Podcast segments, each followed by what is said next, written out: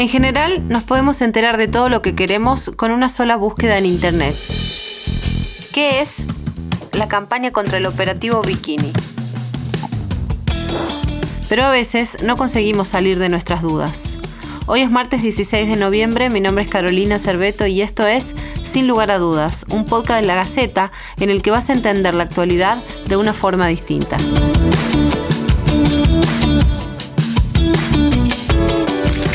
Estás escuchando La Gaceta Podcast.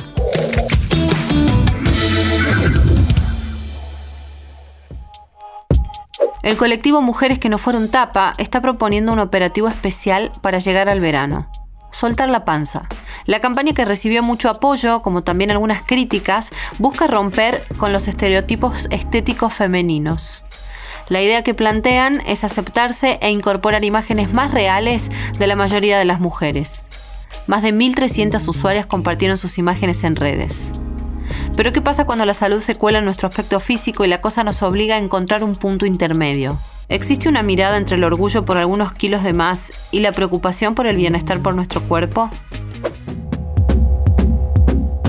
En Argentina, 6 de cada 10 adultos presentan exceso de peso. En el caso de los niños, el número preocupa porque ya representa el 30% de aquellos en edad escolar. Hablar de panzas requiere atender el asunto desde múltiples perspectivas, porque un gran porcentaje de la población en nuestro país tiene sobrepeso. ¿Ese es un problema? ¿A quién afecta en mayor medida? El doctor Francisco Donofrio, médico nutricionista y referente del programa de atención integral de obesidad de la provincia, explica su punto de vista con este tema.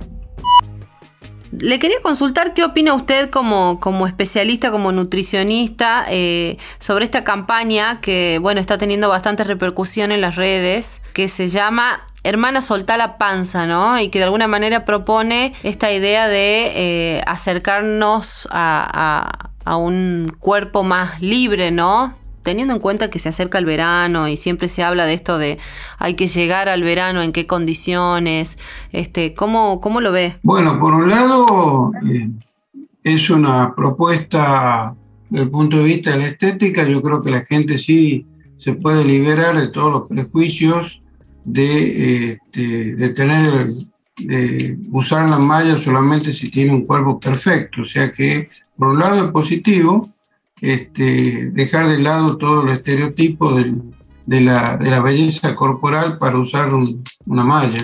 Eso por un lado, es una cuestión este, del punto de vista social. Pero desde el punto de vista de la salud, eh, hay que recordar que una panza importante, una panza prominente, se considera desde el punto de vista médico como eh, obesidad visceral, sin importar su sexo biológico. Por lo tanto, eh, ya habría una enfermedad, porque esa grasa visceral es la que produce daño a la salud. Por lo tanto, eh, hablar de un abdomen prominente, de decir, bueno, se puede mostrar a la panza, sí, la panza se la puede mostrar, pero la gente debe saber que ese exceso de grasa visceral favorece lo que se llama la aparición de un síndrome en medicina que se llama el síndrome metabólico.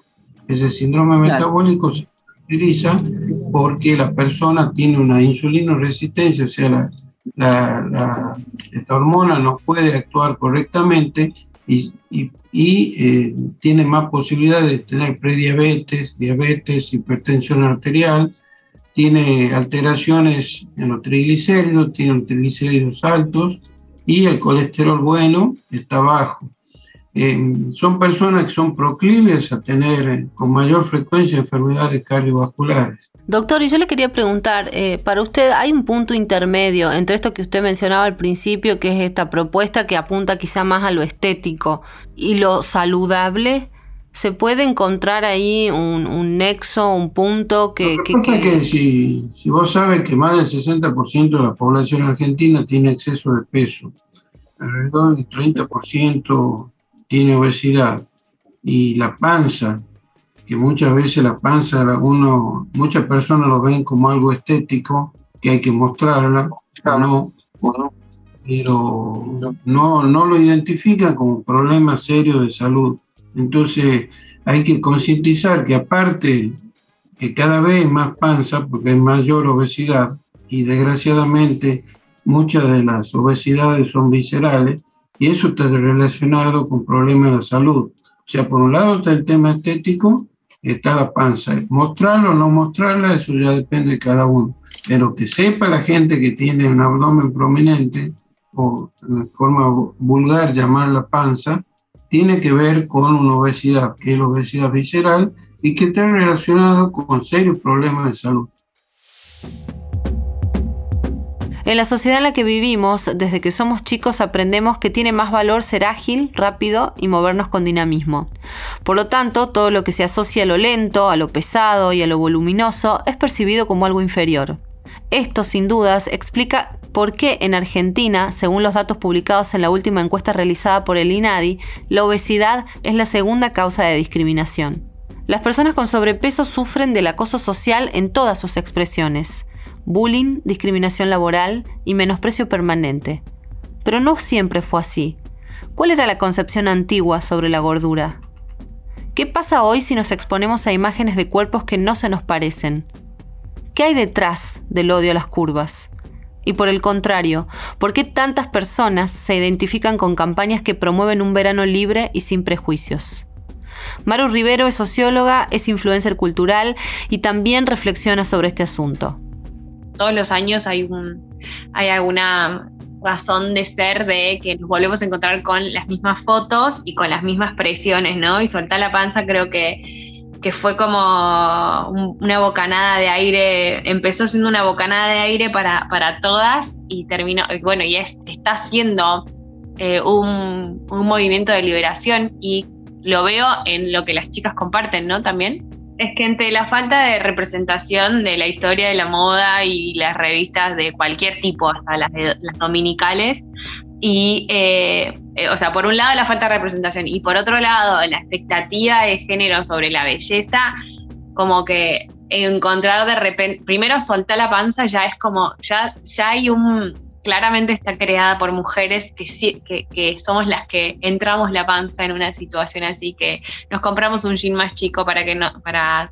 para entrar adentro del jean en vez de que el jean nos entre a nosotras, em, que em, básicamente estamos ahí todo el tiempo en modo...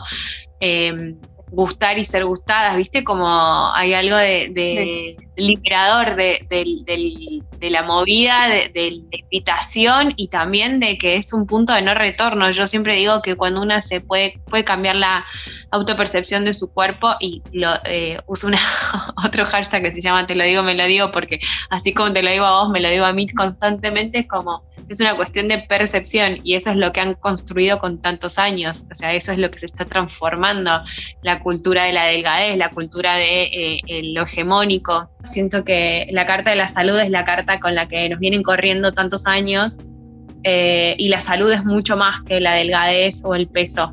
Eh, cuando ves la historia de la moda y ves lo que era antes bello y cómo se, cómo se fue transformando esto y cuánto, yo creo que hoy estamos justo como en muchos momentos de la historia de la humanidad, en una etapa de transición, eh, pero que no es lo mismo que hace cinco años. Hoy hay muchas más libertades, las mujeres se sienten mucho más relajadas. Soltar la panza es una iniciativa que para mí termina de, suceder porque hay una masa crítica que se permite ir por la vida desde otro lugar, ¿no? Como mujeres con, con más poder propio, más autoridad propia, para decir, a mí realmente no me importa lo que digan y lo que piensan, y que son las que van abriendo caminos para las que por ahí estamos más preocupadas por el que dirán, porque todavía nos pesa.